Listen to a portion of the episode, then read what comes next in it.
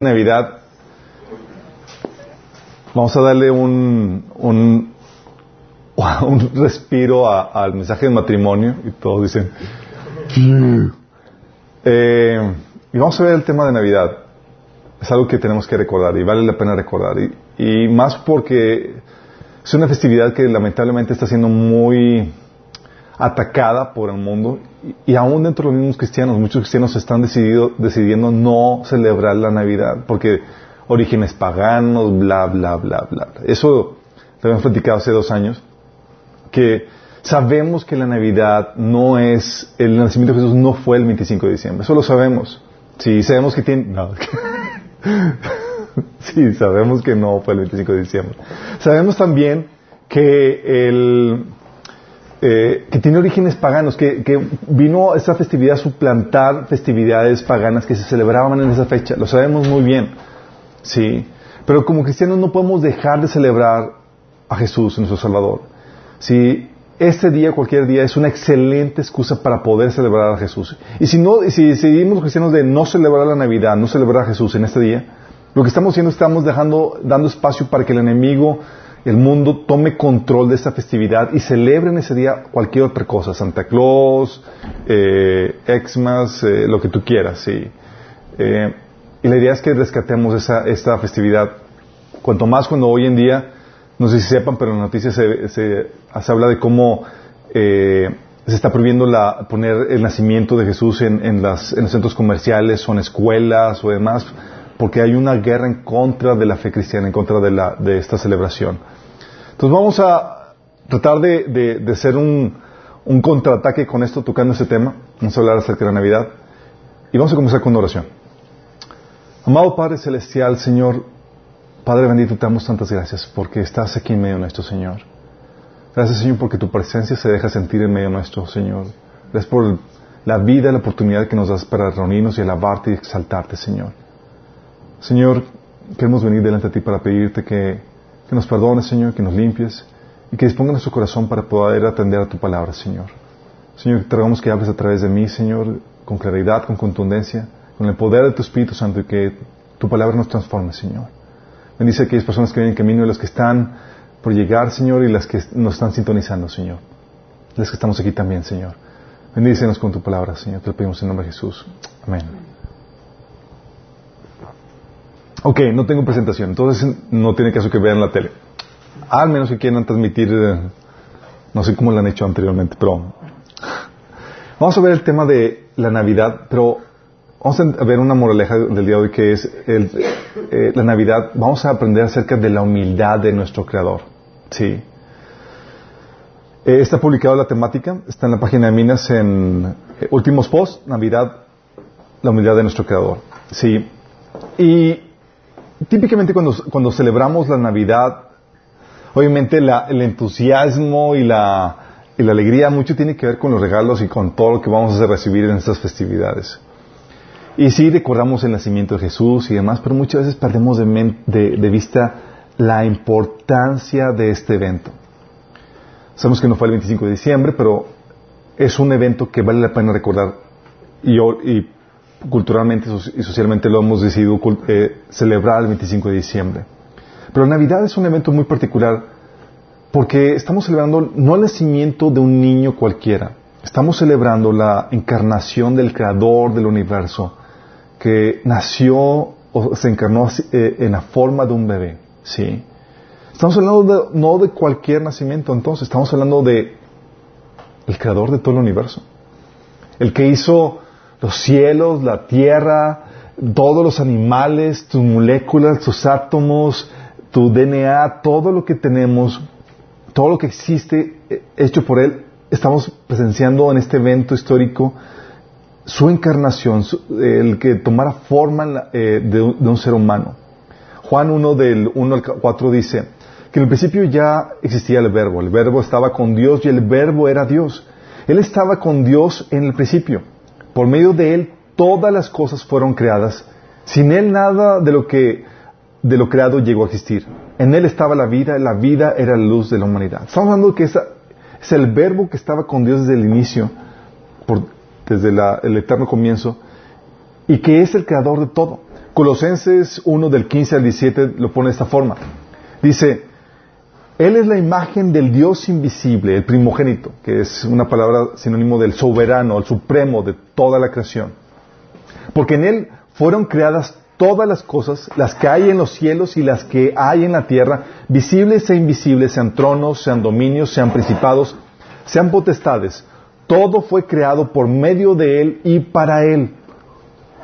Y Él es antes de todas las cosas y todas las cosas en Él subsisten. Eso es impresionante. Estamos hablando de que si, la, si la creación se mantiene en existencia es por el poder de Jesucristo, que no solamente creó la creación, no solamente hizo lo, lo, que vemos y lo que no vemos, también mantiene la creación. Eso es algo impresionante. Es como que, oye, amaneciste, existes todavía, es un motivo para agradecer a Dios. Bueno, este verbo dice en Juan 1.14, dice que el verbo se hizo hombre y habitó entre nosotros. Y hemos contemplado su gloria, la gloria de que corresponde al Hijo unigénito del Padre lleno de gracia y de verdad. Y esto es maravilloso, por eso este pequeño no es cualquiera. Isaías 9.6 lo pone de esta forma, dice, porque un niño nos ha nacido, hijo nos es dado, y el principado sobre sus hombros, y el principado sobre sus hombros, y se llamará su nombre admirable, consejero, Dios fuerte, Padre eterno, príncipe de paz. Dices, wow, este niño es el Padre eterno, el príncipe de paz, Dios fuerte encarnado. Dices, va a ser presencia y va a encarnarse en la forma de un ser humano. Y es algo que platicamos en la, en, la, en la invitación del año pasado de Navidad. Que contrario a todas las expectativas, vino Dios, este ser supremo, que nos, a quien le vemos la existencia todo eh, de nuestra vida y de todo lo que existe, vino en la forma menos esperada. Y eso es impresionante. Porque con la forma en la que, en la que se presentó, trae consigo una moraleja impresionante y nos da una enseñanza de humildad que todos tenemos que aprender. ¿Por qué? Porque es algo que comentábamos. Oye, si va a venir Dios se quedó, ¿tú cómo lo recibirías? ¿Qué harías para, cómo, cuáles serían tus preparativos para su llegada? Pues obviamente tirarías la casa por la ventana. Llamarías a los magnates, a los, a la crema innata de la sociedad, harías una, eh, lo mejor lugar, castillo, fiesta, los mejores platillos, todo para recibir a este supremo ser. Y sin embargo, los preparativos que Dios hizo fueron nada que ver con eso. Él decidió que su nacimiento fuera en un apestoso pesebre. Porque no sé, no se sepan, los, pesebres son hediondos. Sí.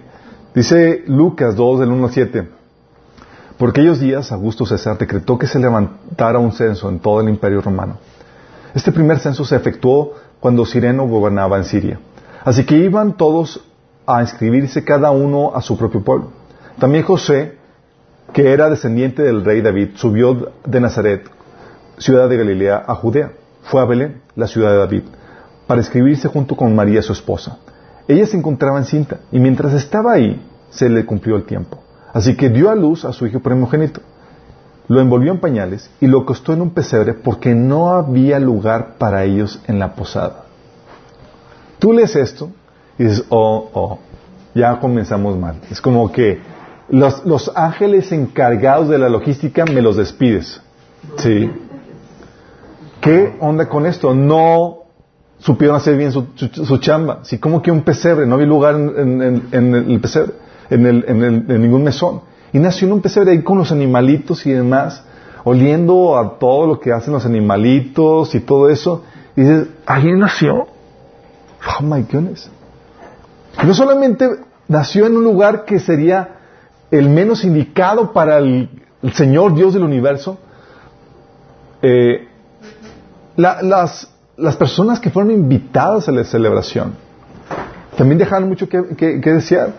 Fueron invitados no los magnates, no los la crema innata de la sociedad, fueron invitados pastores que eran de lo, de lo más corriente y común en, en el, en, dentro de la sociedad. ¿Sí? Dice ahí en Lucas 2 del 8 al 20, en esa misma región había unos pastores que, que pasaban la noche en el campo, turnándose para cuidar sus rebaños. Sucedió que un ángel del Señor se les apareció, la gloria del Señor los envolvió en su luz y se llenaron de temor. Pero el ángel les dijo, no tengan miedo, miren, que les traigo buenas noticias que serán motivo de mucha alegría para todo el pueblo. Hoy les ha nacido en la ciudad de David un Salvador que es Cristo el Señor. Esto les servirá de señal. Encontrarán a un niño envuelto en pañales y acostado en un pesebre. De repente apareció una multitud de ángeles del cielo que alababan a Dios y decían, Gloria a Dios en las alturas y en la tierra paz a los que gozan de su buena voluntad. Cuando los ángeles se fueron al cielo, los pastores se dijeron unos a otros, vamos a Belén a ver esto que ha pasado y que el Señor nos ha dado a conocer. Así que fueron deprisa y encontraron a María y a José y el Señor que estaba acostado en el pesebre. Cuando vieron al niño, contaron lo que les había dicho acerca de él. Y cuando lo oyeron se asombraron de los pastores, lo que, lo que los pastores decían. María, por su parte, guardaba todas estas cosas en su corazón y meditaba acerca de ellas. Los pastores regresaron glorificando, alabando a Dios por lo que había, habían visto y oído. Pues Dios, pues todo sucedió tal como se les había dicho. ¿Tú crees que fue casualidad que fueran invitados pastores?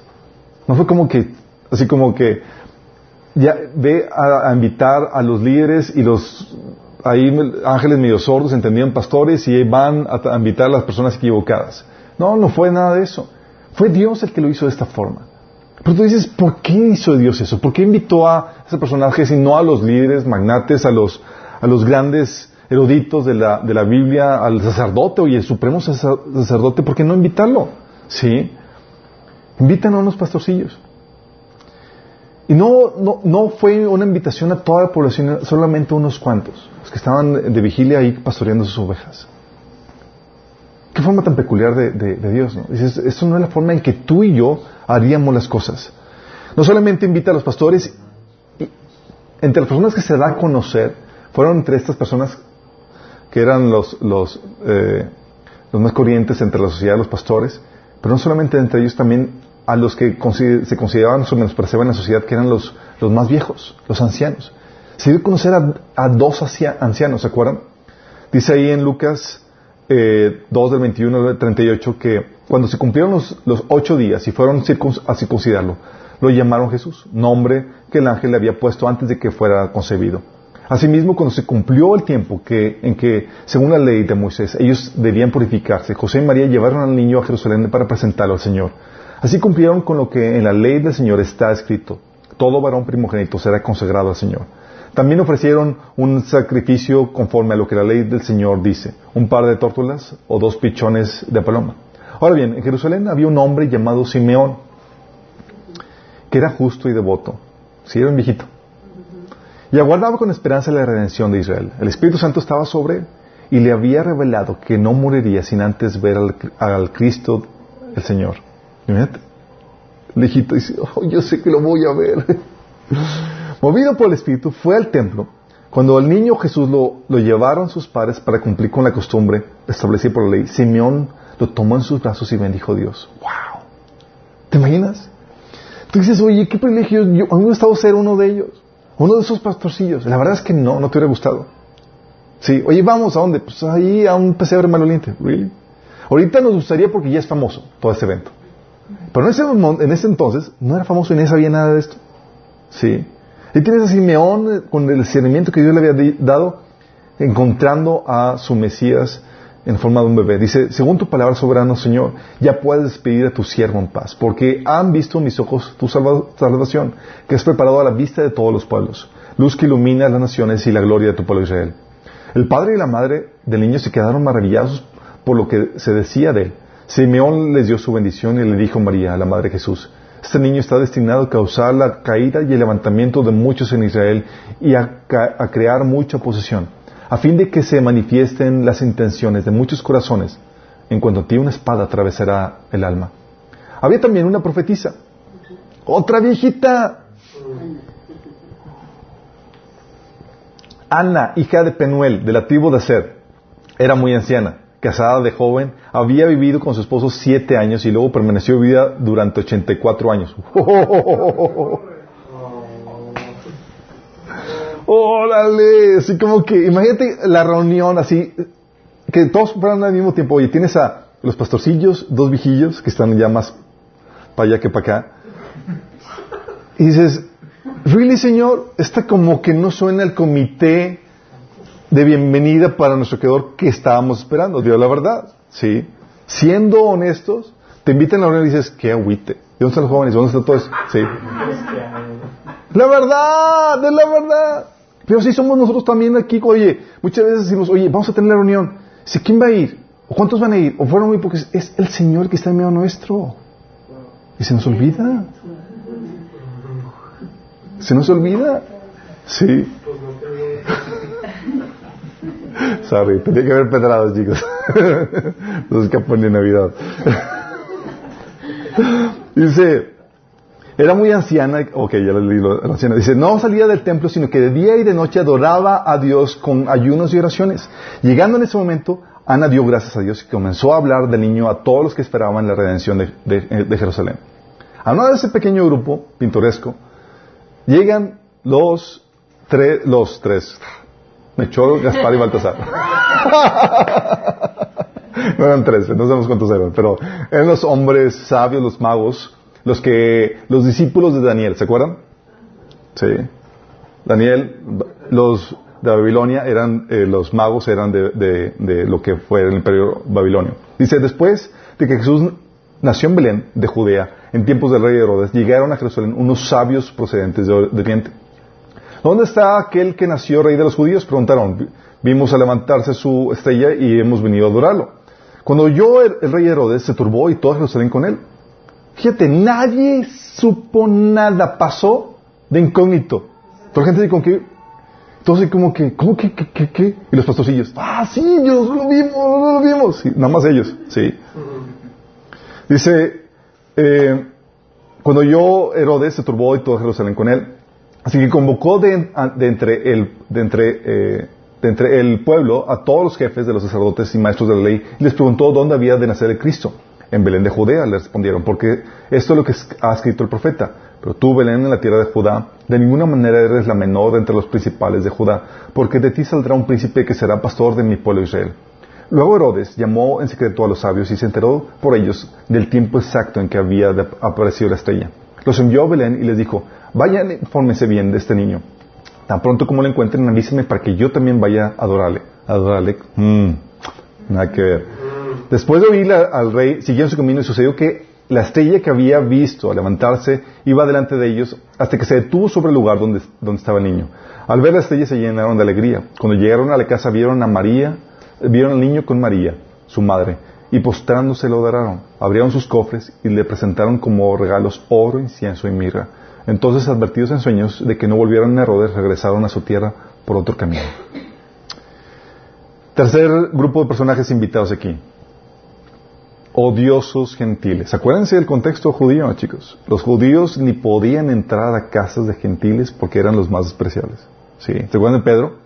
Así como que le echaron carro a Pedro porque entró a casa de Cornelio. Es como que, ¿cómo entraste a casa de gentiles?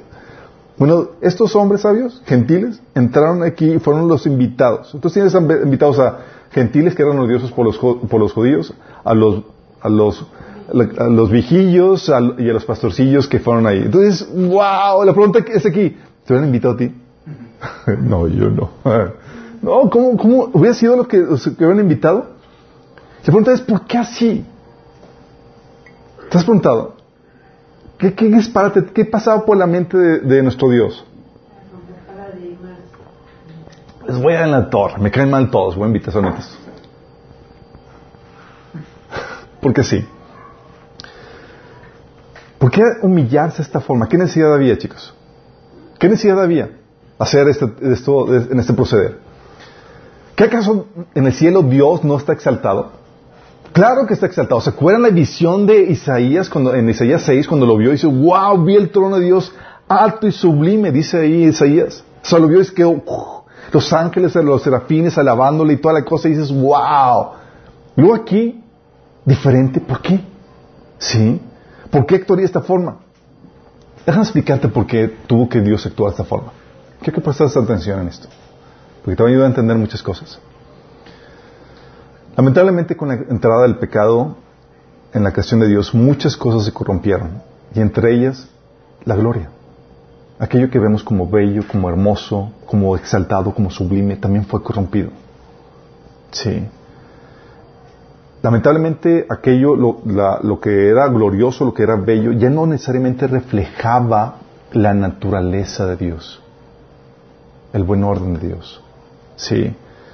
La apariencia gloriosa ya no reflejaba la esencia que debería de reflejar. En el diseño original, aquello que, aquello que tuviera la naturaleza de Dios, su esencia, debía de poseer su belleza, la, belleza de Dios, su gloria. Ese es el diseño original. Entonces, si eres bello era porque por dentro estabas bien con Dios, estabas en orden, manifestabas su naturaleza. Si lo bello, eh, eh, lo bello es lo de Dios, lo, que manifestaba su orden perfecto. O sea, si veías algo bello era porque estaba dentro del orden de Dios. Si veías algo apreciado, algo hermoso, era porque exhibía su naturaleza. Si algo era alabado dentro del, del, orden de Dios, era porque cumplía con su voluntad. ¿Sí? En otras palabras, la forma, la envoltura, siempre reflejaba la esencia, el contenido de la envoltura. Es como un dulcecito. Es, oye, tiene buen, buena envoltura, bien, si has comprado esas papitas o esos, dulces que dices, wow, se, ve bien rico, ¿no? Lo abres y dices, en la guácala. Sí.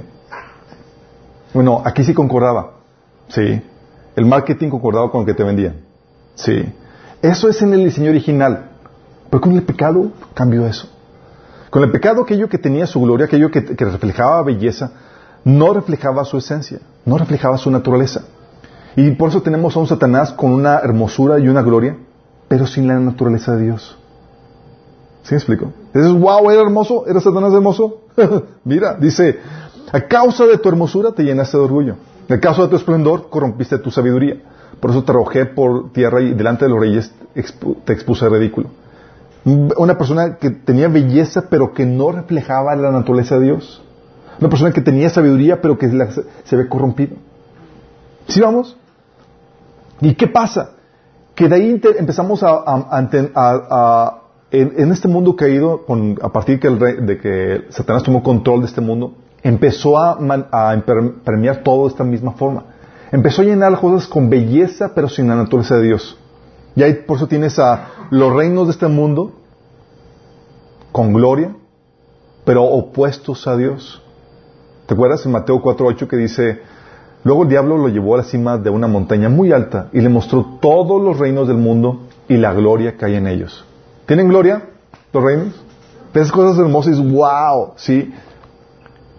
Pero es una gloria que está corrompida. No refleja lo que realmente debería reflejar. El valor, eh, la naturaleza de Dios. La gloria se convirtió así en vanagloria. ¿A qué me refiero con vanagloria? Se convirtió en una gloria sin valor a los ojos de Dios. Sí. 1 Juan 2.16 dice, porque todo lo que hay en el mundo, los deseos de la carne, los deseos de, los ojos y la vana gloria de la vida, no proviene del Padre sino del mundo. Entonces, esta gloria se convirtió en una gloria vana, que no tiene valor, en una gloria que perece. ¿Se acuerdan? 1 Pedro 1.24 dice que los seres humanos somos como la hierba, su belleza, su gloria, es como la flor del campo. La hierba se seca y la flor se marchita. ¿Sí? Eso es lo que dice este, eh, eh, la palabra. Dice, ok, esta gloria, este esplendor, no refleja realmente la esencia. Ahora simplemente algo corrupto se apropió de esta belleza.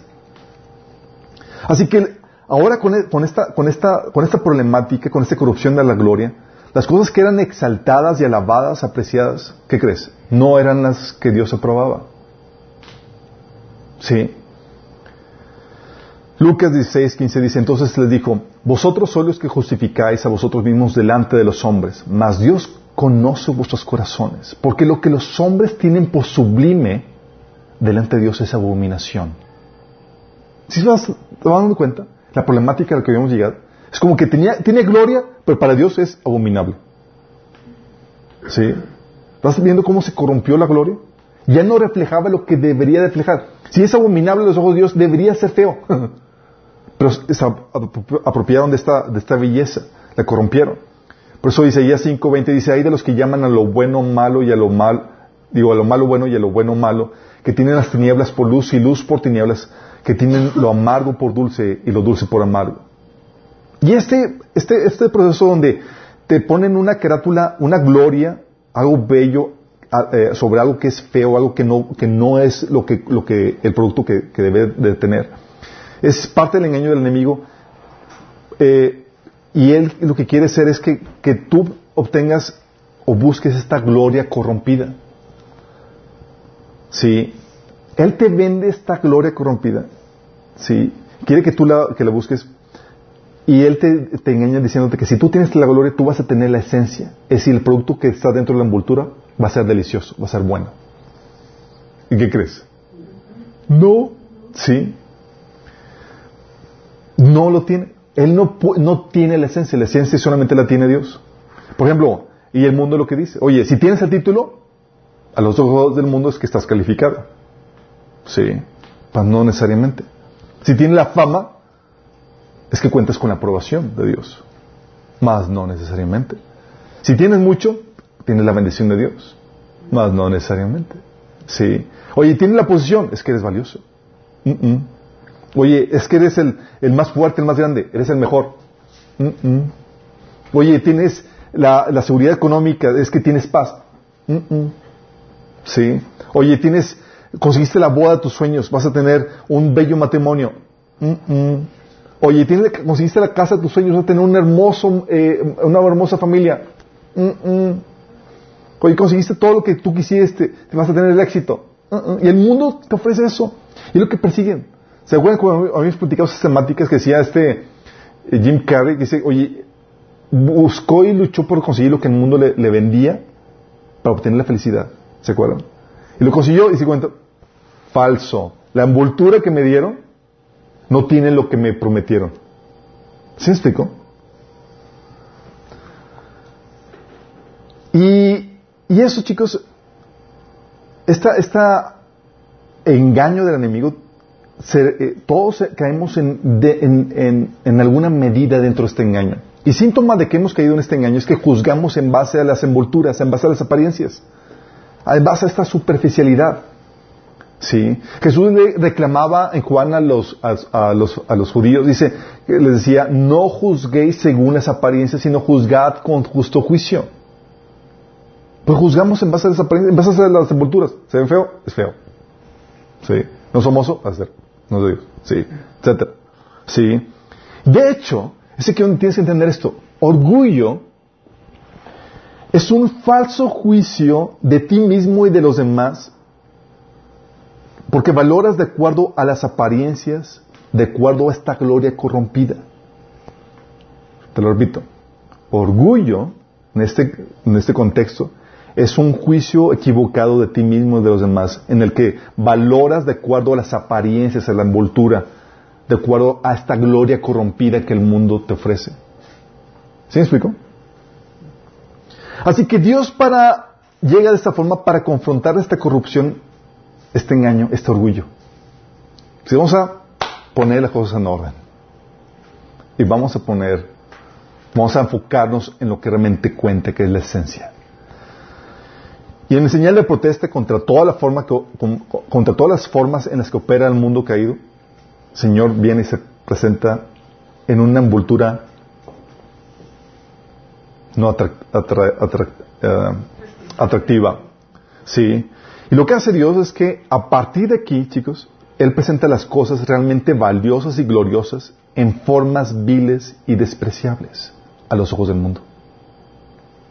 ¡Wow! Dios haciendo esto. Sí. En forma de protesta y como para corregir esto. De, eh, eh, la esencia, chicos. La esencia. De esta forma, y por causa de esto, chicos, abrazar lo que Dios valora, lo que es importante para Dios, lo que realmente es glorioso, implica sufrir el oprobio de este mundo. Implica humillarse. Dice, oye, quiero valorar lo que realmente es importante para los ojos de Dios y no caer en el engaño del mundo. Ah, ¿qué crees? El mundo te va a menospreciar y te va, va a implicar que sufras el oprobio por parte del mundo. Mateo 18, 3, de, 18 del 3 4 dice, les aseguro que a menos que ustedes cambien y se vuelvan como niños, no entrarán en el reino de los cielos. Por tanto, el que se humille como este niño será más grande que en el reino de los, de los cielos. ¿Por qué? ¿Por qué te está diciendo que es necesario que te humilles como un niño para entrar al reino de los cielos? ¿Por qué? Porque para abrazar las cosas de Dios, valorar a Cristo, su mensaje, su evangelio, va a implicar que te humilles a los ojos del mundo para abrazar lo que realmente es valioso, que para el mundo es menospreciable. ¿Sí me explico?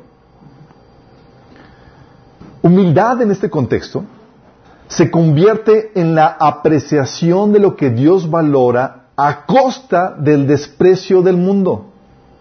Te lo repito. Humildad en este contexto se convierte en la apreciación de lo que Dios valora a costa del desprecio del mundo. ¿Sí? Es el correcto juicio de ti mismo y de los demás, ya no de acuerdo a las apariencias, sino de acuerdo a la esencia, a la realidad. No de acuerdo a la envoltura. Sí. Así que vas a encontrar a Dios operando en forma muy contraria a la que el mundo opera, comenzando así con este, con este, con, con la Navidad. Sí. Pone al, y pone al hombre en una disyuntiva entre escuchar y hacerle caso al mundo en cuanto a qué es lo valioso, o escuchar y hacerle caso a Dios en cuanto a qué es lo valioso. Y todos estamos continuamente en esa disyuntiva, chicos. Y el patrón de Dios de conducta se, se vuelve la humildad, que es lo que les digo, el valorar lo que realmente es valioso a los ojos de Dios a costa del desprecio del mundo. No solamente lo ves con su pesebre, lo ves, por ejemplo, con Juan el Bautista, Jesús diciendo en Mateo 11:11 11, que era el hombre más importante de todo el Antiguo Testamento, ¿se acuerdan? ¿Cómo vestirías al hombre más importante de todo el Antiguo Testamento? De lo mejor, ¿no? ¿Tú te crees importante? ¿Cómo te vestirías? ¿Sí? Hay gente que me dice, es que, es que este, el trato que me dan y, lo que tengo no es digno de un hijo de Dios. Y yo, estás cayendo en el engaño, estás cayendo en la envoltura. ¿Sí? Una persona digna de Dios fíjelo dentro. ¿Qué hace Dios? Dice la Biblia en Mateo, en Mateo 3, 4 que Dios lo envía en mal vestido y mal comido, con piel de, de camello, sí, y comiendo langostas, que son chapulines y miel silvestre. Qué rico. Pura comida orgánica. Hasta ahorita lo estamos empezando a apreciar. Sí. O Jesús. Sí. Oye, Jesús nació en Belén, correcto. Pero por causa de la, del temor de su padre, fue a, Nazaret y ahí fue donde empezó, a, se crió. Y no sé si tú sepas, pero Nazaret era como, como una colonia aquí que sea de... La INDEP, haz de cuenta. como de la INDEP. Así como que viene de la INDEP, como dice, dirían aquí. Y Jesús, dice la Biblia que fue llamado Nazareno, que era un título denigratorio, pues se consideraba, de que se, consideraba que de Nazaret nada bueno podía salir. Eso viene en Juan 1.46. Por eso cuando le llaman al discípulo, oye, eh, juntamos al Mesías a Jesús, a Jesús de Nazaret, de Nazaret. Algo bueno puede salir de Nazaret, así, de sorpresa. Y no creas que nada más era él, era el pensar de todos. Era de lo peorcito que había ahí. Era, de ahí no puede salir nada bueno, y menos un profeta de Dios. Juan 7:52 también habla acerca de cómo se, cómo se sorprendieron de que, de, que pudiera salir de ahí un, profeta. Obviamente, mucho menos el Mesías. Juan 7:41 habla de que no aceptaban a Jesús como el Mesías porque era nazareno. Imagínate. Jesús, Dios lo vestía de, de, una... le daba una vestimenta no atractiva a los ojos del mundo. De hecho, la Biblia menciona en Isaías que, que su, no sería atractivo a nuestros ojos. Sí, la imagen del Mesías. Y luego su victoria, chicos, la gran victoria que nosotros celebramos año con año, día con día. No fue la victoria que se esperaba en el mundo, es algo, ¿te acuerdan que habíamos platicado? Porque estamos hablando que en, la, que, en la, que en la victoria de Jesús en la cruz, el querubín más poderoso, más sabio, más hermoso, junto con todas sus poderosas huestes de maldad, estaban siendo destruidas por Dios encarnado, un hombre, pero en el estado más débil, vulnerable y humillado que una persona pudiera estar, sin la necesidad de un golpe. No fue una pelea majestuosa, fue una pelea donde fue una humillación la que trajo la victoria. Y no es eso, fue como que el punto más débil de Dios trajo la destrucción de lo más fuerte del enemigo. Sí, como, me dice 1 de Corintios 1.26. Para los ojos de Dios dices, ¿cómo? ¿Eso menospreciable, débil, humillado, venció? Sí, venció. Y no solamente la, la manera en que llevó a cabo la victoria. Oye, los ministros para llevar este gran mensaje, ¿a quiénes vas a llamar? La gente más competente, más preparada. Sí. Oye, un perfil, trabajo de recursos humanos intenso, coges, donde busques un headhunter que te busque lo mejor. Sí. Y Dios se busca a gente del vulgo. Es decir, de la plebe como ministros. Dice en Hechos 4, 13. Los gobernantes al ver la osadía con que hablaban Pedro y Juan, y el darse cuenta en que eran gente común, sin estudios ni preparación, quedaron asombrados y reconocieron que habían estado con Jesús.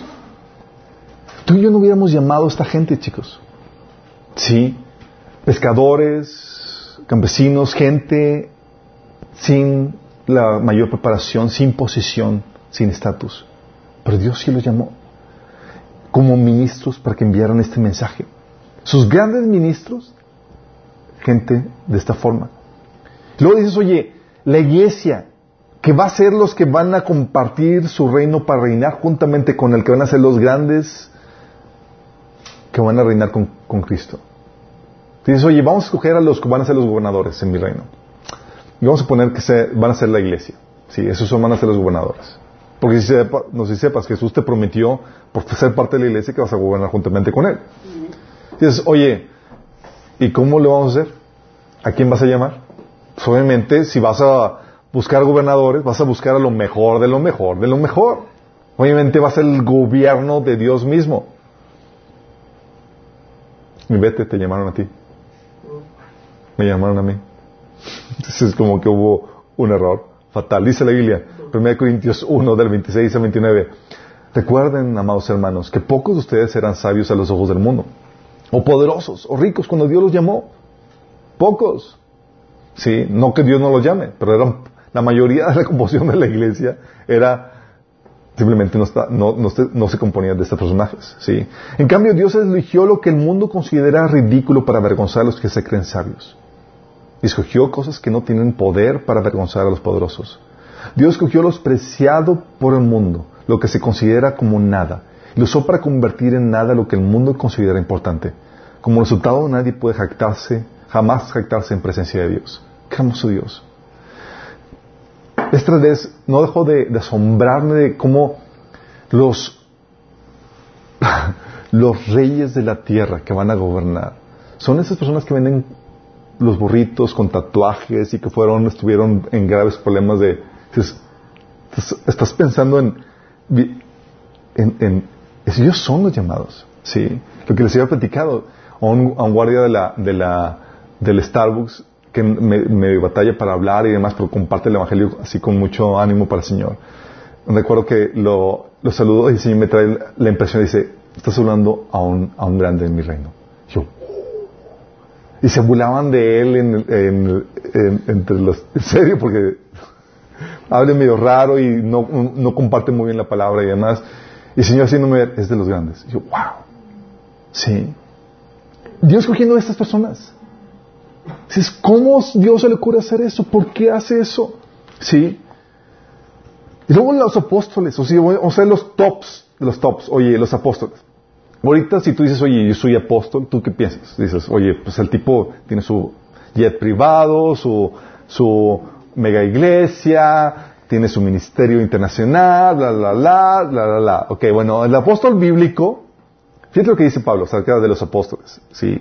los personajes, los verdaderos apóstoles. Primera de Corintios 4, del 9 al 13 dice, a veces pienso que nosotros, los apóstoles, Dios nos puso en exhibición como prisioneros de guerra final del desfile del vencedor, condenados a muerte. Fíjate cómo lo pone. ¿sí? Nos hemos convertido en un espectáculo para el mundo entero, tanto como para la gente como para los ángeles. O sea, se sentía exhibido el, este Pablo. ¿sí? Nuestra entrega a Cristo nos hace parecer tontos. En cambio, ustedes afirman ser tan sabios en Cristo. Nosotros somos débiles, pero ustedes, ustedes son tan poderosos. A ustedes los estiman, a nosotros nos ridiculizan. Incluso ahora mismo pasamos hambre y tenemos sed y nos falta ropa para abrigarnos. A menudo somos golpeados y no tenemos casa. Nos cansamos trabajando con nuestras manos para ganarnos la vida. Bendecimos a los que nos maldicen. Somos pacientes con los que nos maltratan. Respondemos con gentileza cuando dicen cosas malas de nosotros. Aún así se nos trata como la basura del mundo, con el desprecio de todos, hasta este preciso momento. ¿Saben? Tenemos una idea tan incorrecta acerca de los líderes de la iglesia. La verdad es que cuando ellos estaban forjando su trabajo para Dios, no eran como que, wow, Pablo, así, y, déjame No, no, Pablo realmente como tal cual lo decía, hasta ese momento los trataban como el desprecio de todos. Y tú lees cartas donde Pablo tenía que defender su autoridad porque la gente no lo pelaba. Imagínate, así de fuerte. Sí, pues, Pablo tenía que decir, tenía, incluso decía, sé que mis cartas son impresionantes, aunque no soy impresionante en persona. Imagínate. Sí, era como que lo veían y era como que, este Pablo, sí. Y no solamente tienes a los, a los apóstoles, a los líderes de la iglesia de esta, vestidos de esta, de esta vileza, sino también el mensaje, con vestido de, de forma despreciable y, y, y, considerado locura para el mundo. 1 eh, Corintios 1, del 21 al 23 dice Pablo, que Dios en su sabiduría se aseguró de que el mundo nunca lo conociera por medio de la sabiduría humana. Usó nuestra predicación ridícula para salvar a los que creen. Es ridícula para los judíos que piden, señales del cielo y, es ridícula para los griegos que buscan sabiduría humana. Entonces cuando predicamos que Cristo fue crucificado, los judíos se ofenden y los gentiles dicen que son puras tonterías. Hasta eso. Dices, oye, wow, te vengo a platicar de, de la victoria de Cristo que ganó siendo crucificado humillado. ¿Sí? el mundo pide sabiduría para, para cómo obtener los placeres y las glorias que el mundo te ofrece ahorita. Y nosotros predicamos nuestro mensaje, un mensaje que, que parece repulsivo, lleno de humillación y de aparente fracaso para el mundo. Y lo interesante es que acercarnos a Dios para encontrarnos con Él y hacer su voluntad implica sufrir el desprecio de este mundo. Sí. Porque aquí te, están invitando para encontrarte con Cristo, no, no al palacio, elegante, lleno de vestimentas y personas con, con vestimentas elegantes. Te están invitando al pesebre maloliente. Te están invitando a lo que el mundo desprecia. Por eso Hebreos 13:13, 13, fíjate lo que dice. Dice, por lo tanto, Salgamos a su encuentro fuera del campamento, llevando la deshonra que él llevó. Pues aquí tenemos una ciudad permanente, sino, aquí no tenemos una ciudad permanente, sino que buscamos una ciudad venidera. Fíjate lo que dice, salgamos a su encuentro llevando la deshonra que él llevó. ¿Por qué? Porque seguir a Jesús va a implicar muchas veces insulto por parte del mundo. Sí. Dice la Biblia 1 4.4 que a ellos les parece extraño que ustedes ya no corran con ellos en ese mismo desbordamiento de inmoralidad y por eso los insultan. Va a implicar incluso persecución. Segundo Timoteo 3, de 12 al 13 dice, todo el que quiera vivir una vida de sumisión a Dios en Cristo sufrirá persecución. Burla también. Segundo Pedro 3, del 13 al 4 dice, ante todo debe ser que en los últimos días vendrá gente burlona, que siguiendo sus malos deseos se mofará. ¿Qué hubo con la promesa de su venida? ¿Qué onda con que sigue escribiendo que Jesús va a venir? Sí. Se van a burlar por seguir a Dios y su palabra. Va a implicar el desprecio y la crítica. Pablo decía en Corintios 4.10, a ustedes los estiman, a nosotros nos ridiculizan. Sí. Y ese desprecio, este propio que conlleva aceptar la fe cristiana y seguir a Cristo, chicos, ¿sabes qué? Satanás ha luchado para quitarse la fe cristiana. ¿Eso es bueno? Eso es como que ya más tranquilo, ¿no? Ya no, que pasa, ya no hay que sufrir tanto. ¿O es malo? Sí. Pues si sabes que lo está haciendo Satanás, ha de ser malo, ¿no? Satanás lo está tratando de quitar en, la fe cristiana. Y eso empezó a darse particularmente cuando el cristianismo se unió con el imperio romano. ¿Se acuerdan? De ser los apóstoles la escoria, pasaron a ser la élite del mundo, amados por todos. Sí, se les dieron los puestos más grandes en el imperio, con los mejores ingresos y demás. El vicario de Cristo, representante, se convirtió en el personaje más rico y famoso, lleno de opulencia y de esplendor. ¿Había algo de sufrimiento, de oprobio a los ojos del mundo? Nada. El enemigo lo quitó. Y hoy en día no solamente sucedió con la iglesia, se dio con la iglesia católica, hoy en día también tenemos a los superapóstoles. Ricos, y los más ricos y privilegiados del, del cuerpo de Cristo. ¿O me equivoco? Con fama y reconocimiento internacional a los ojos del mundo. Su gloria es la vanagloria de esta vida.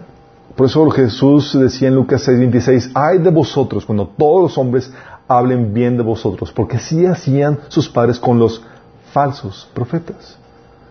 Los ministros más exitosos a los ojos del mundo son los más ricos, los más grandes, los más famosos. Y nosotros corremos el riesgo de caer en esa en ese orgullo, en esa falsa gloria, en esa vanagloria. Acuérdate, el propósito de Dios al hacer las cosas como las hace confrontarte con esa mentira para que no caigas en eso. Y Pablo veías que tenía esa problemática con, la iglesia primitiva, porque todos somos en alguna medida engañados con esta vanagloria, con esta gloria corruptiva. Entonces, ¿qué pasaba con la iglesia primitiva? Tenías a, la iglesia de Corintios que eh, recibía a los que tenían el título de superapóstoles. ¿Sí? Y les cobraban la, la ofrendota, ¿sí? Imagínate la problemática, muy similar a lo que hoy vemos en muchas partes hoy en día. Y estaban, eh, estaban impresionados los corintios por todas las calificaciones y las cosas que, son más que gloria, no son más que gloria de, este mundo. Y Pablo entra en acción y escribe algo con respecto a eso. Fíjate cómo se empieza a, a discutir Pablo con esto. Dice, en 2 Corintios 11, del 4 al 30. Está muy interesante. Fíjense lo que dice. Pablo a los Corintios. Si alguien llega a ustedes predicando a un Jesús diferente del que les hemos predicado nosotros, o si reciben un espíritu o un evangelio diferente del que ya recibieron, a ese lo aguantan con facilidad. Sí, fíjate lo que está diciendo, están predicando, les están predicando algo diferente. Pero considero que en nada soy inferior a esos superapóstoles. ¿Eh?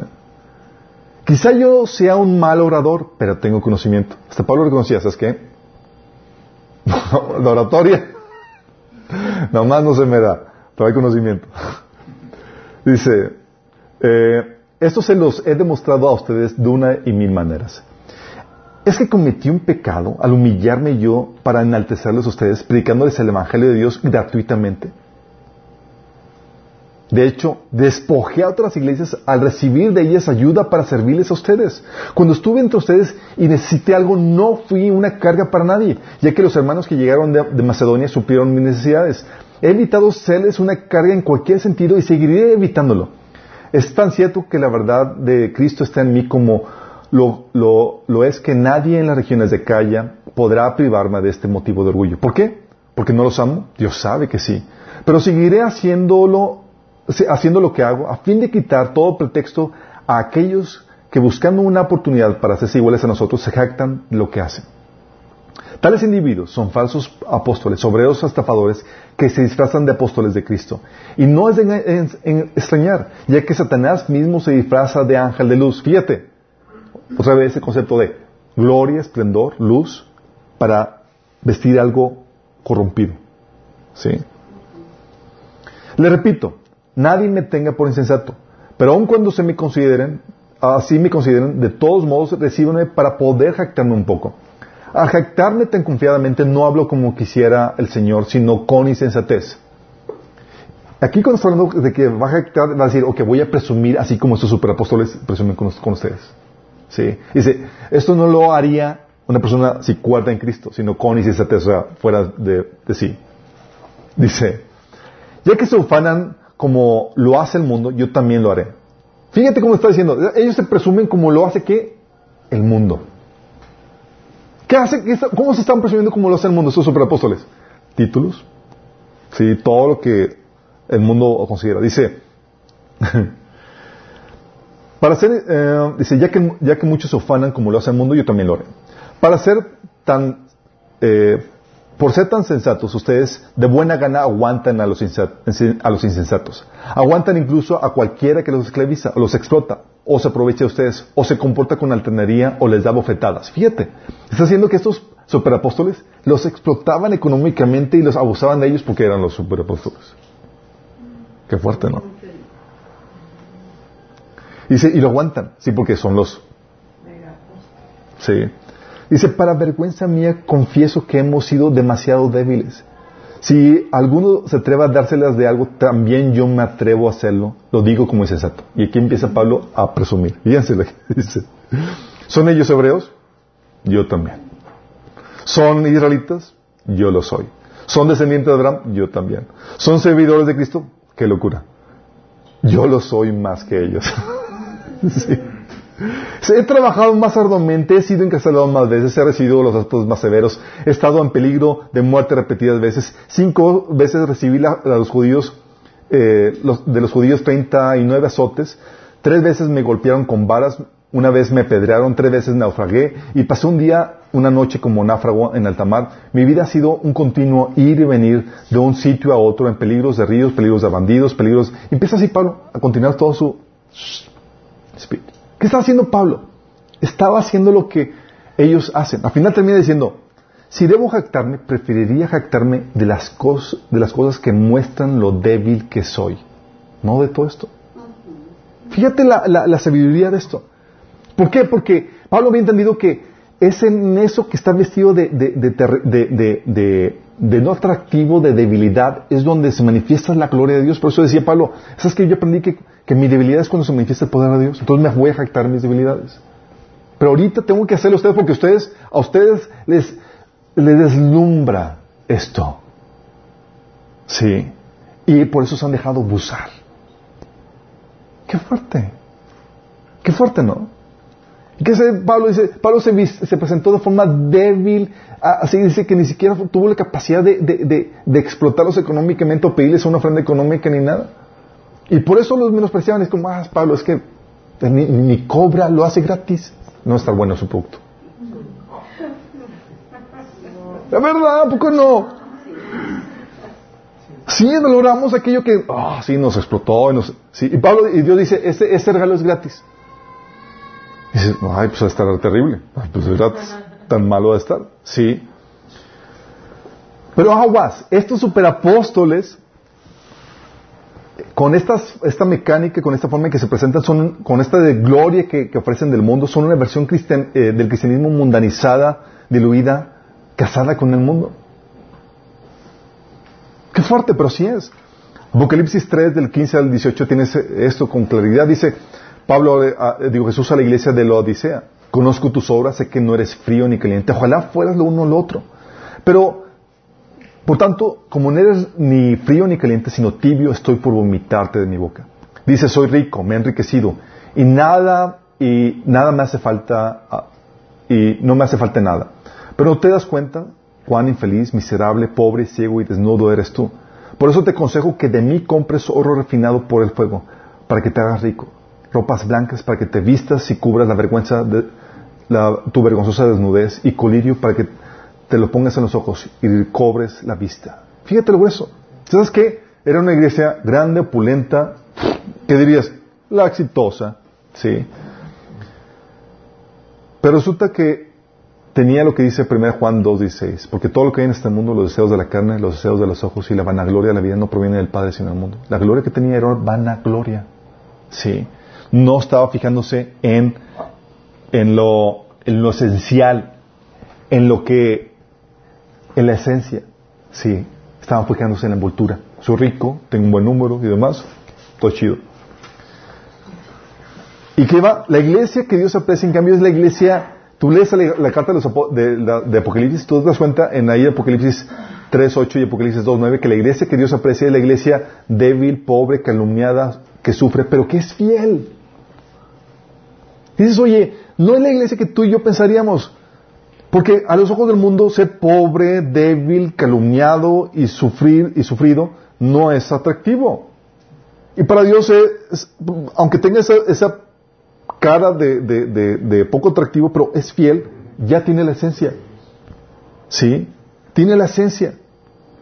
Por eso cuando hago eh, preguntar, oye, ¿qué tan grande es tu iglesia? Es, medir su condición, para medir su condición, denota una grave falta de discernimiento espiritual. Oye, ¿qué tan grande es tu iglesia? Porque dice, digo, pasar como ¿qué tan grande es tu ministerio? ¿Qué tan, qué tan exitoso es tu ministerio? ¿Really? Preguntar en cambio, oye, ¿tu iglesia se mantiene, eh, manifiesta entre sus miembros el amor de Cristo? La esencia. Oye, ¿sus miembros están dispuestos a sufrir por la palabra? La esencia. Oye, ¿tu iglesia está creciendo en conocimiento, en madurez, en santidad? La esencia. Eso es lo que al final de cuentas Cristo está buscando más que el número. La esencia. Sí. Los ministros exitosos, en cambio, no son esos que tienen las megas credenciales, son los que hemos, platicado, los que hacen su voluntad cuando nadie lo aprecia, cuando es difícil, cuando implica humillación y conlleva un, sacrificio de por medio. Es decir, cuando lo que haces para Dios, el mundo lo desprecia. Eso es lo que implica el, Dice, por eso en Mateo 19:30 Jesús nos da esta palabra de advertencia. Dice, pero muchos que ahora son los más importantes en ese día serán los menos importantes. ¿Cómo puede ser eso? Importantes a los ojos del mundo, no a los ojos de Dios. Y aquellos que parecen menos importantes serán ese día los más importantes. ¿Sí? Por eso, chicos, aunque tengamos la tenemos la tenemos un cristianismo que es atractivo a los ojos del mundo y alabado a los ojos del mundo, la versión original del cristianismo sigue siendo repulsiva. Lamentablemente así es. Sí. No es como que ahora el cristianismo se puso de moda, no, es que el cristianismo se corrompió. ¿Me explico? Hay dos versiones, una la iglesia amada por el mundo y una odiada por el mundo. La iglesia exitosa de acuerdo al mundo y la loser de acuerdo al mundo. Y la, lo que Dios quiere llevarte a su, eh, lo que Dios quiere hacer sacudiéndote en la forma en la que Dios opera, haciendo las cosas como Dios las hace, naciendo en un pesebre, llamando gente despreciada y todo eso, quiere llamar tu atención para que pongas los ojos en lo que realmente es importante, no de acuerdo al mundo. Y esa es la problemática que tienes tú y yo ahorita a recordar esta Navidad. O abrazar la perspectiva de Dios o la perspectiva del mundo. ¿Cuál vas a escuchar tú? ¿Sí? ¿Dios o el mundo? ¿Por qué? Porque el enemigo quiere que utilices su perspectiva para que juzgues y disiernas. O sea, quieres que, que, juzgues en base a las, a las, apariencias, en base a lo que el mundo juzga. ¿Sí? Sin importar cuál es la opinión de Dios. Pero aceptar la gloria del mundo, abrazar esa perspectiva que el, que el enemigo te ofrece, implica necesariamente sufrir el oprobio de parte de Dios la desaprobación de parte de Dios. Sí. Juan 12, 42 43 te dice, ¿se acuerdan? Dice, con todo esto, aún de los gobernantes, muchos creyeron en Él. O sea, de los crema y llegaron a creer en Jesús. Pero a causa de los fariseos no lo confesaban para no ser expulsados de la sinagoga, porque amaban más la gloria de los hombres que la gloria de Dios. ¿Sí te das cuenta? Abrazaron la opinión del mundo más que la de Dios. Abrazaron más lo que el mundo considera valioso que lo que Dios considera valioso. ¿Sí? Marcos 8:38 dice Jesús, porque el que se avergüence de mí y de mis palabras en esta generación adúltera y pecadora, el Hijo del Hombre se avergonzará también de él cuando venga en la gloria de su Padre con los santos ángeles. ¡Wow! ¡Qué heavy! Está diciendo, oye, en este mundo te avergüenzas de mí, porque para el mundo seguir a Cristo, la forma en lo que el Señor nos enseña es trae oprobio y demás. Y eh, ah, ¿no quieres sufrirlo? ¿Te avergüenza? Me voy a avergonzar de ti. ¿Por qué? Aceptar la gloria del mundo, abrazar la alabanza del mundo, va a implicar siempre el rechazo la oprobio de Dios. Santiago 4 del 3 al 5, por ejemplo, dice, pedís y no recibís, porque pedís mal para gastar en vuestros deleites o almas adúlteras. ¿No sabéis que la amistad del mundo es enemistad contra Dios? Cualquiera pues que quiera ser amigo del mundo se constituye en enemigo de Dios. ¿O pensáis que la Escritura dice en vano el Espíritu que le ha hecho morar en nosotros nos anhela celosamente? Sí, porque Dios quiere que, lo, que busquemos su gloria más que la gloria del mundo. Y la problemática es que si aceptas su la gloria corrompida que el mundo, que el enemigo te ofrece, ¿sabes qué va a pasar? Tú aceptas lo que el mundo valora, lo que el mundo considera bueno agradable. Aceptas eso y te va el enemigo a manipular y va a destruir tu autoestima y tu vida. ¿Por qué digo esto? Porque a los ojos de Dios, digo, a los ojos de Dios, aunque tú eres valioso, pero tú no aceptas esto, tú abrazaste la gloria del mundo. ¿Sí? Lo que el mundo considera valioso. Y, oye, te va a llevar el enemigo a concluir, no valgo porque la gente me desprecia.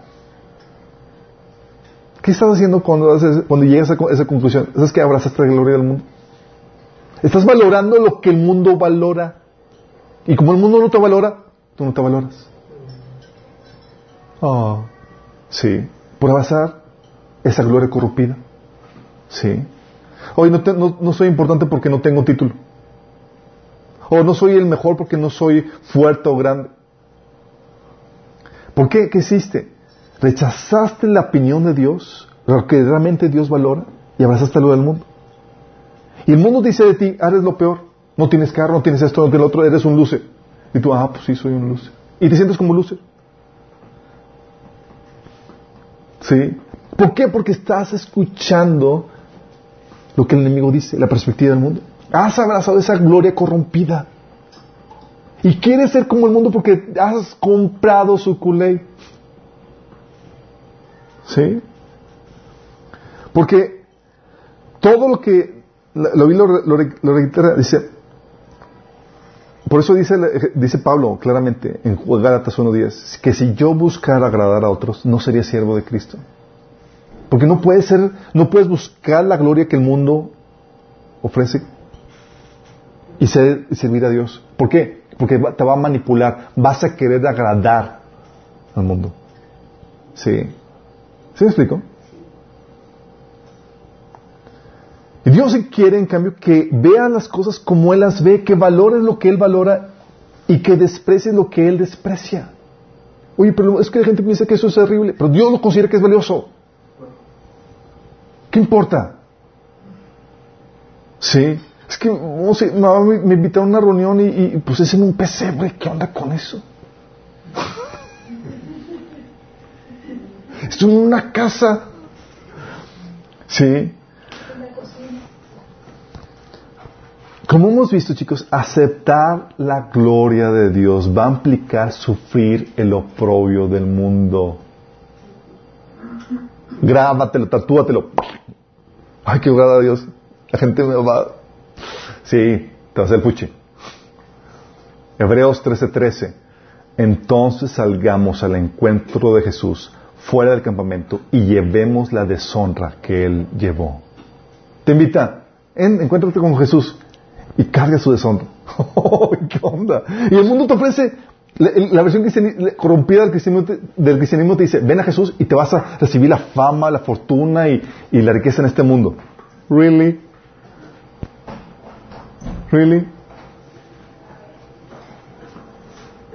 Pero también lo que hace es que cuando abrazas la gloria de Dios, cuando abrazas esta, esta, lo que realmente Dios valora y lo que Dios realmente aprecia y sufres el, el desprecio del mundo, eso te hace libre para recibir y dar el amor y la valoración de Dios sin, impresionarte por las apariencias.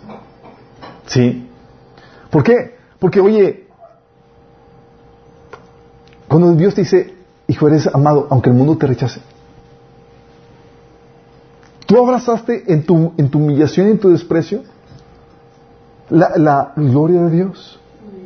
Sí, dices, oye, eh, los, el nacimiento de Jesús en un pesebre maloliente, vestido, o sea, el escenario mal, los invitados mal, ¿sí? Pero tú lo valoras porque sabes quién es el que están haciendo. ¿Sí? Cambia completamente la perspectiva. Oye, tú, Muchos tienen problemas con problemas de bajo, de, de autoestima, y, muchos dentro del pueblo de Cristo. Porque no se ven como Dios los ve. Han abrazado no la gloria de Dios, sino la gloria del mundo. No valoran lo que el mundo, lo que Dios valora, sino valoran lo que el mundo valora. ¿Y qué hacen? Se lo aplican a sí mismos. Pero si tú te vieras como Dios te ve, por eso Dios Jesús no tenía problemas de identidad, chicos. ¿El mundo lo rechazaba Jesús? Lo aborrecía, dice Jesús, Juan 7.7. Si a mí el mundo me aborrece porque yo testifico que sus obras son malas. Y se sentía así como purecito de mí. ¿Se sentía? En lo más mínimo. Cuando decía, recordad la palabra de Dios, eres mi hijo amado en que tengo presencia. Sí. Recordaba, él se veía como Dios veía, sí, sin importar las apariencias. Por eso, Dios te quiere llevar a ese punto. Pablo llegó a ese punto, por eso decía en, 1 Corintios 4, del 3 al 4. Fíjate lo que dice Pablo. En cuanto a mí, me importa muy poco cómo me califiquen ustedes o cualquier autoridad humana. me vale un comino lo que pienses de mí. Dice, ni siquiera confío en mi propio juicio en ese sentido. Tengo la conciencia limpia, pero eso no demuestra que yo tenga la razón. El Señor mismo es quien me evaluará y tomará la decisión. Fíjate cómo dice, es que no veo tu opinión, ni siquiera veo la mía. Estoy viendo la opinión del Señor. Sí. 2 Corintios 5, del 16 al 17 dice, así que hemos dejado de evaluar a otros desde el punto de vista humano. Fíjate lo que habla, dice Pablo. Ella no te juzgo ni te veo en base a punto de vista humano, a como lo ve o juzga al humano. Sí. Pensamos, dice, en un tiempo pensábamos de Cristo solo desde un punto de vista humano. ¿Qué tan diferente lo conocemos ahora? Para el mundo, despreciado. Para ahora es, wow, nuestro Señor Salvador, el Señor de todo. Y lo mismo pasa con nosotros, chicos. La Biblia te enseña que cuando abrazas la gloria de Dios, este, cuando te deshaces de esta falsa gloria corruptiva, esta vanagloria, tú puedes abrazar aún a tu prójimo. Algo que el Señor me enseñó, por ejemplo, me enseñó a amar a su iglesia porque me di cuenta con sus ojos de lo valiosa que es. Sí. Estamos viviendo a ustedes que son los reyes y señores de este mundo, chicos. Lo más valioso y preciado que Dios tiene. Cuando ves eso dices, wow, es un privilegio. Aunque el mundo no tengas la facha de rey ni de ahorita, lo eres. Y para mí es, wow, qué privilegio es atenderlos y servirlos. Sí, es un honor. Cambia la perspectiva por completo. Sí. Por eso, eh, Pablo no se dejaba impresionar en ningún punto por los títulos o las cosas que el mundo apreciaba. De hecho, Pablo decía en Gálatas 2.6, los líderes de la iglesia no tenían nada que agregar a, lo que yo predicaba. Dicho sea de paso, su fama de grandes líderes a mí no me afectó para nada, porque Dios no tiene favoritos. ¿Qué decías? ¿Sabes qué? X títulos. Sí. Eso no afecta. Es realmente aquí las cosas como Dios las ve. Lo que hace Dios es que te da una gloria eterna. Sí, Él cuando abraza su gloria, te va a dar una gloria eterna en la manifestación de su reino. Sí. Afortunadamente, chicos, cuando venga el reino, ahora sí las cosas se van a corregir. La esencia, si tienes la naturaleza de Dios, si estás bien con Dios, vas a convertirte en bello. y vas a tener una gloria, una hermosura. Sí. Lo vas a reflejar. Se va a corregir eso. Ahora sí, lo bello va a ser lo que es de Dios. Sí. Y no, ya Dios le va a quitar esa, esa, esa vestidura de, vileza y de desprecio. Y ahora va a ser así.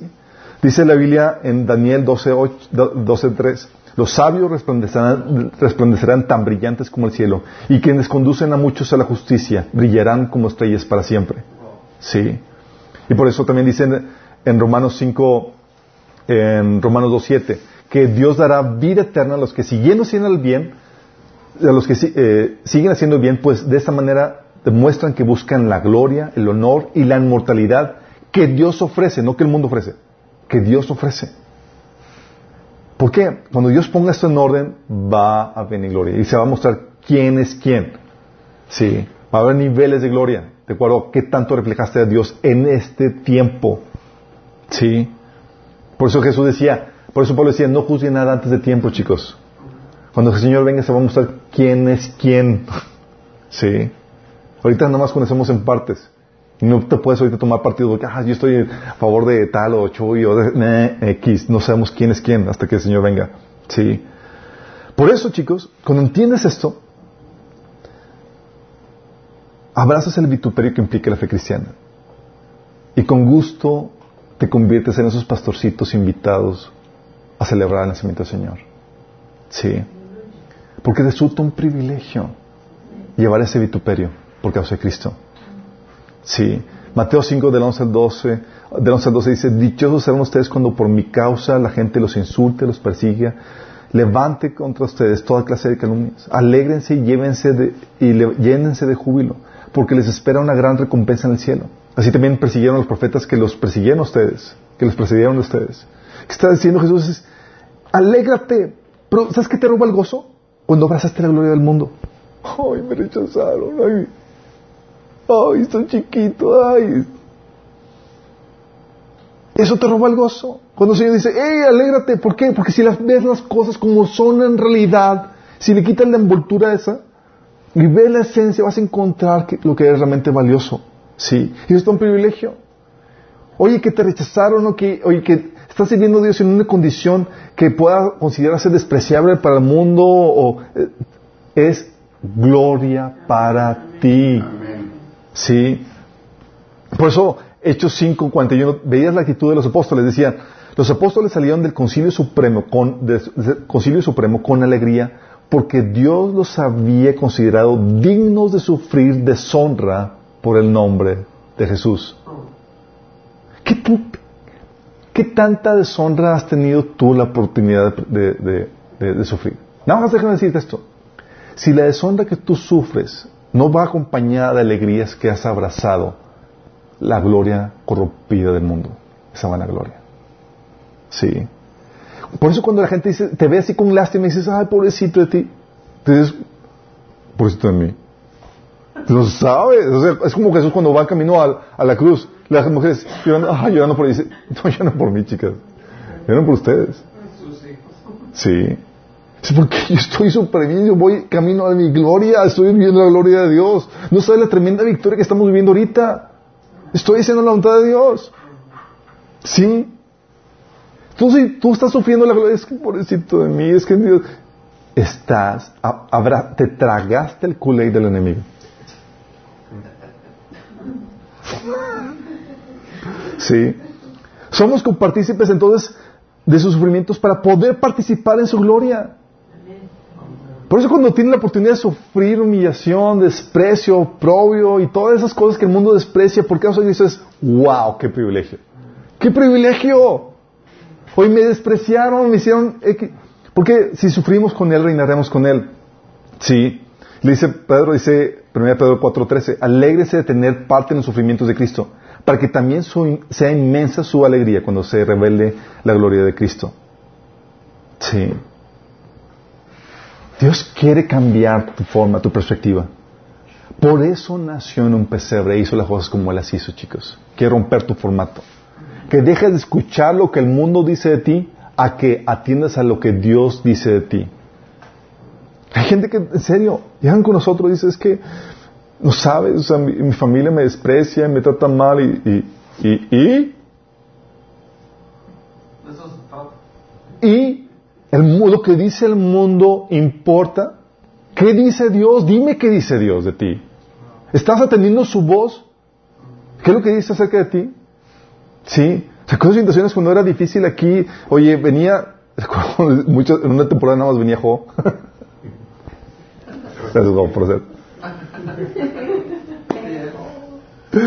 Oye, venía nada más él y entonces era como que, Señor, ¿qué onda la gente? ¿Qué humillación? ¿Qué terrible? Y, cuando el Señor me empezó a cambiar esta... esta, esta no, no, no, no, no porque venía uno, no porque venía Oye, y decía, qué humillación y demás, pero Señor era como que, era, es ahorita tu tiempo de grandeza. yo, wow. Pues yo no tenía serio, Señor, estamos dentro, como que nada más... Porque es así con lo que les digo. El éxito es hacer la voluntad de Dios cuando es difícil, cuando no lleva, no lleva gloria, sino cuando implica sufrimiento y demás. Sí. Y con juegos es difícil. Y más cuando se conmigo. Pero es ahí cuando se manifiesta. Sí. Por eso tenemos que eh, ver las cosas como Dios las ve. Cuando ve las cosas como Dios las ve, ¿te acuerdas la reprensión de, de, de, de, Jesús a Pedro? Cuando ve las cosas como el mundo las ve, la autocompasión es lo primero que llega. Dice, ten, ten compasión de ti mismo. Que esto no te suceda. Y Jesús, apártate de mí, Satanás. No tienes la mira en las cosas de Dios, sino en las cosas del, hombre. ¿Por qué? Porque eso sucede. Dios quiere cambiarte. Eh. Y dices, oye, ¿por qué nació, hizo Jesús esto? ¿Por qué no un pesebre y toda la cosa? Porque Dios quiere cambiarte la mira de las cosas del hombre a las cosas de Dios. Para que vea las cosas como Dios las ve. Que esta Navidad sea ese clic en tu vida. Donde ya dejas de ver las cosas como el mundo las ve. Donde mueres a esta gloria, a esta vanagloria. Donde el, oprobio que implica en este mundo servir a Cristo sea para ti una causa de alegría, de regocijo, no una cosa de tormento. ¿Sí? Que no te veas como una autocompasión con la pobrecita. Al contrario, puedas gozarte como se gozaban los apóstoles. ¿Sale? Esta Navidad es un tiempo de gloria para ti. Vamos a terminar con una oración. Sí, pero antes quiero hacer un llamado a las personas que nos están viendo que dices, oye, no me he entregado a Cristo. No le he rendido mi vida a Él. La Biblia dice que si no le has rendido tu vida a Cristo, si no has aceptado a Jesús como tu Señor, para obedecerlo, para seguirlo, que vas camino a muerte, destrucción eterna.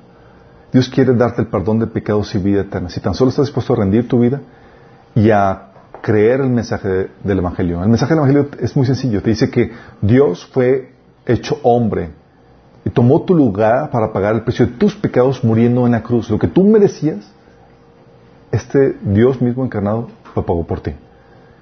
Y Él quiere que darte perdón, vida eterna. Y enseñarte a caminar como Él camina, a ver las cosas como Él las ve. Si estás dispuesto a rendir tu vida a Él y dejar de seguir tu voluntad para seguir la de Cristo, te quiero invitar a que cierres los ojos y que para guiarte una oración donde le rindes tu vida a Él. Repite conmigo, Señor Jesús, esta, este día me arrepiento de mis pecados y te rindo mi vida, te la entrego. Yo creo que moriste por mí en la cruz yo creo que eres Dios encarnado, que murió y que resucitó al tercer día para el perdón de mis pecados. Y hoy te rindo mi vida, te acepto como mi Señor y mi Salvador. Cámbiame, Señor. Transfórmame. Dame tu Espíritu Santo. Te lo pido, Jesús. Amén. Si tú hiciste esta oración, se va a manifestar que es real porque empiezas, vas a empezar a hacer cosas que cambian tu forma en que vivías antes. Una de las cosas que vas a empezar a hacer es vas a empezar a leer la Biblia a partir, del Nuevo Testamento y empezar a obedecer lo que dice ahí, empezar a congregarte. Son cosas básicas. Tu lectura, tu tiempo de oración y, el congregarte. Si no tienes dónde congregarte, te invitamos a que vengas con nosotros. De todos los demás, chicos, ¿no se sienten privilegiados? ¿No, no sienten como que les quitaron la, la, la, el oprobio, así como que ya es como que el problema que el enemigo, quería poner sobre ustedes, donde autocompasión, pobrecito de mí, es como, no, eres privilegiado. Sí. Al contrario, tengo compasión de los que están en opulencia y demás, porque estos están, por eso Jesús hablaba de que hay de ustedes que ahorita son saciados porque después van a sufrir. entiendes muchas cosas a partir de esto. La idea, chicos, es que podamos sufrir esta prueba de Cristo con alegría con gozo, con privilegio. Amado Padre, damos tantas gracias, Señor. Gracias, Padre, porque tú nos das el privilegio de sufrir por causa de Cristo, Señor. Padre, queremos rogarte, queremos pedirte, Señor, que nos ayudes a discernir las voces, Señor, que escuchamos. No queremos atender las voces del mundo, Señor. No queremos valorar lo que el mundo valora. No queremos apreciar lo que el mundo aprecia. Queremos escuchar tu voz primero, Señor lo que tú dices acerca de nosotros, acerca del, servicio que hacemos, acerca de nuestro prójimo, Señor. No queremos juzgar a nadie en base a criterios meramente humanos. No queremos poner la vista en las cosas del hombre, sino en las cosas tuyas, Señor. Ayúdanos, Padre. Te lo pedimos en el nombre de Jesús. Amén. Los que nos sintonizan, nos vemos el próximo sábado, misma hora, mismo canal. Feliz Navidad.